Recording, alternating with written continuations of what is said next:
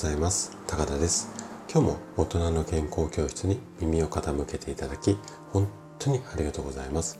この放送は朝が来るのが楽しみそんな人を増やしたいこんなね思いを持った生体院の院長が毎朝7時にお届けをしております。さて今日はね8のつく日で健康ハッピーデーです。いつものスタイフのリスナーさんだけではなくって、えー、三軒茶屋アーボ生態院の声のニュースレターとしてもお届けします。今日はね、どんな症状かというと、脊柱管狭窄症です。この病病名っていうか疾患名、聞いたことある方って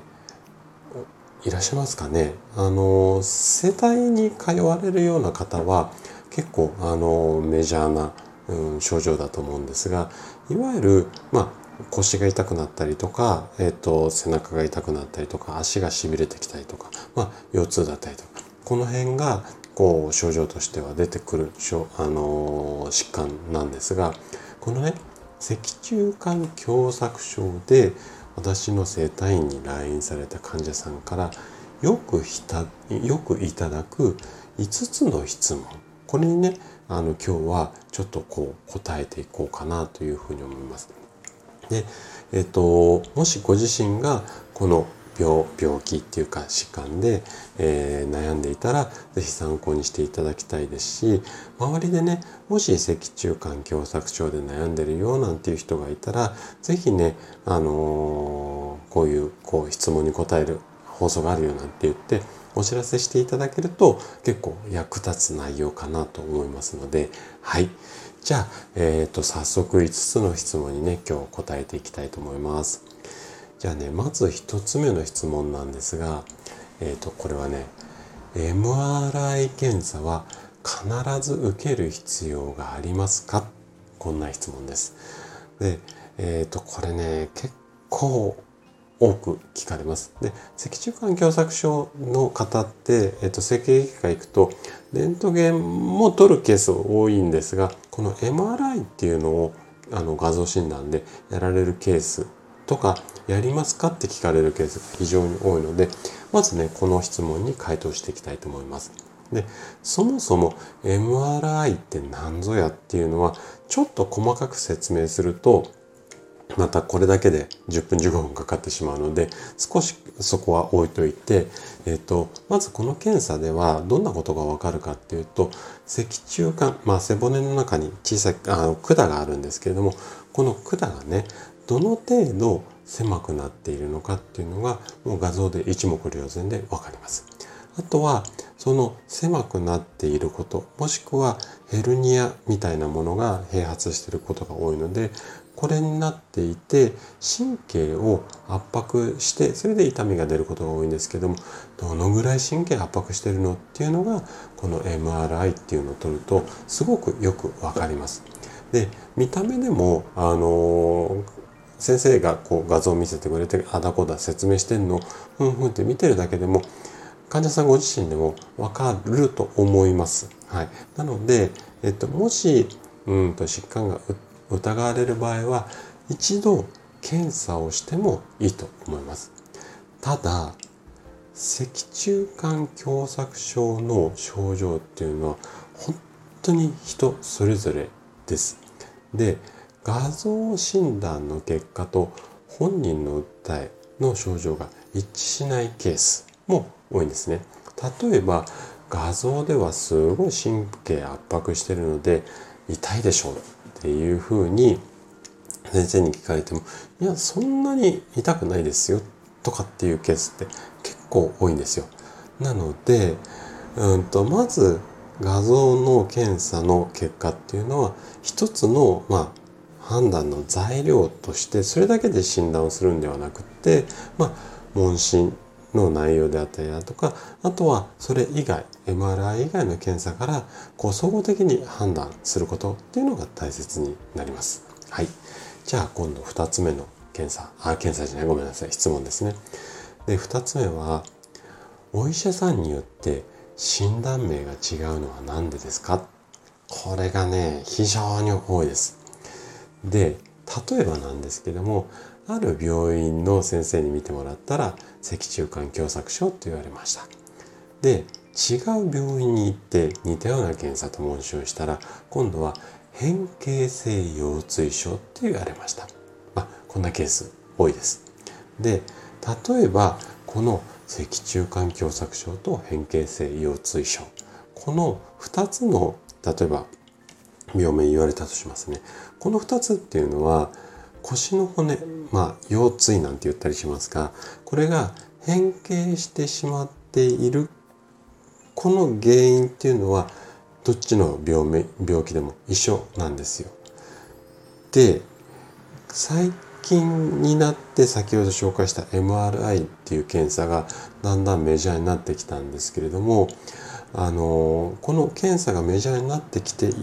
いることによって脊柱管が狭くなっているのかっていう状態がすごく昔ほどあの複雑にっていうか昔よりもね簡単に分かるようになったんですよ。なので昔だったら腰椎症って言われたのが最近ではこの検査の発達によって脊柱管狭窄症と呼ばれたりします。ただ原因の一つの部分には腰の骨の変形っていうのが一緒なのでまあやっていくことは治療法とするとそんなに変わっていかないのでここはねあんまりこう大きく捉えなくても OK だと思います。はい、じゃあ3つ目の質問ですね。えー、いわゆる鎮痛薬、まあ、痛み止めですよね。これを飲み続けると副作用の心配はありませんか？これも結構聞かれる質問なんですが、えっ、ー、とね、鎮痛薬に限らず、どのような薬でも、まあ、リスクは必ずあります。もうこれは言い切っちゃいます。で、もしね、その薬を、まあ、今回だったら痛み止めですね。痛み止めを使用して、痛みがスッとこう収まってご自身が楽になるならば、服用も OK だとは思います。ただ、病院でこの痛み止めを処方された場合っていうのは、この痛み止め一生飲み続けてくださいねっていう形でお医者さんからは処方されていないと思うんですよ。おそらく痛くなったらこのお薬飲んでくださいねみたいな感じだとは思いますのでで薬って基本的にその痛みだったりとか、まあ、しびれだったりとかその症状を抑えるっていう役割はすごく大きな成果をうんと上げられるんですがそのなんで痛くなっちゃうのかって原因はお薬でほとんど治せないのでまず症状痛くてどうしようもない時にはお薬を使ってでじゃあなんで痛くなっちゃうのかっていう原因に対しての治療っていうのをお薬を飲みながらこの原因の治療っていうのをうまくこうやっていってできるだけ早く改善するようにしてみてください。はい。じゃあ今度4つ目ですね。ちょっと長くなっちゃってますけど、大丈夫ですかね？4つ目の質問です。えっ、ー、とね、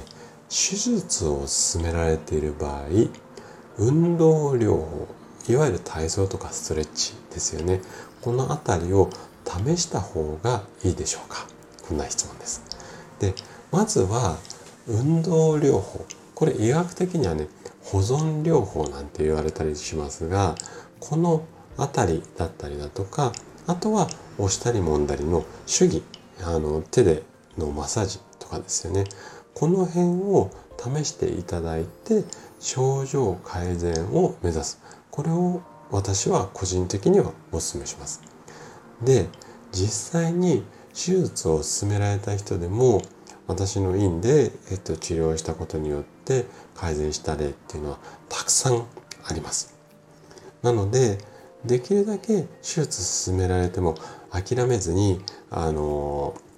うちみたいなところにご相談いただいたりとかあとは自分でねある程度判断できるようになって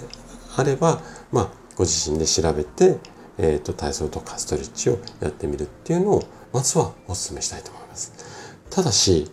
早急に手術した方が手術した方がっていうか手術を検討した方がいい場合っていうのもあるんです。これどんな場合っていうかっていうと例えば足を動かせない状態になるぐらいまでの神経の麻痺であったりだとかあとは排尿とか排便この辺りに障害が出るぐらいこう痛みとか症状がひどくなってる場合この辺りはちょっとね早めに手術を検討した方がいい場合も多いのでこれはねあのお医者さんに早めにかかって相談されるといいと思います。はい、じゃあ最後の質問ですね。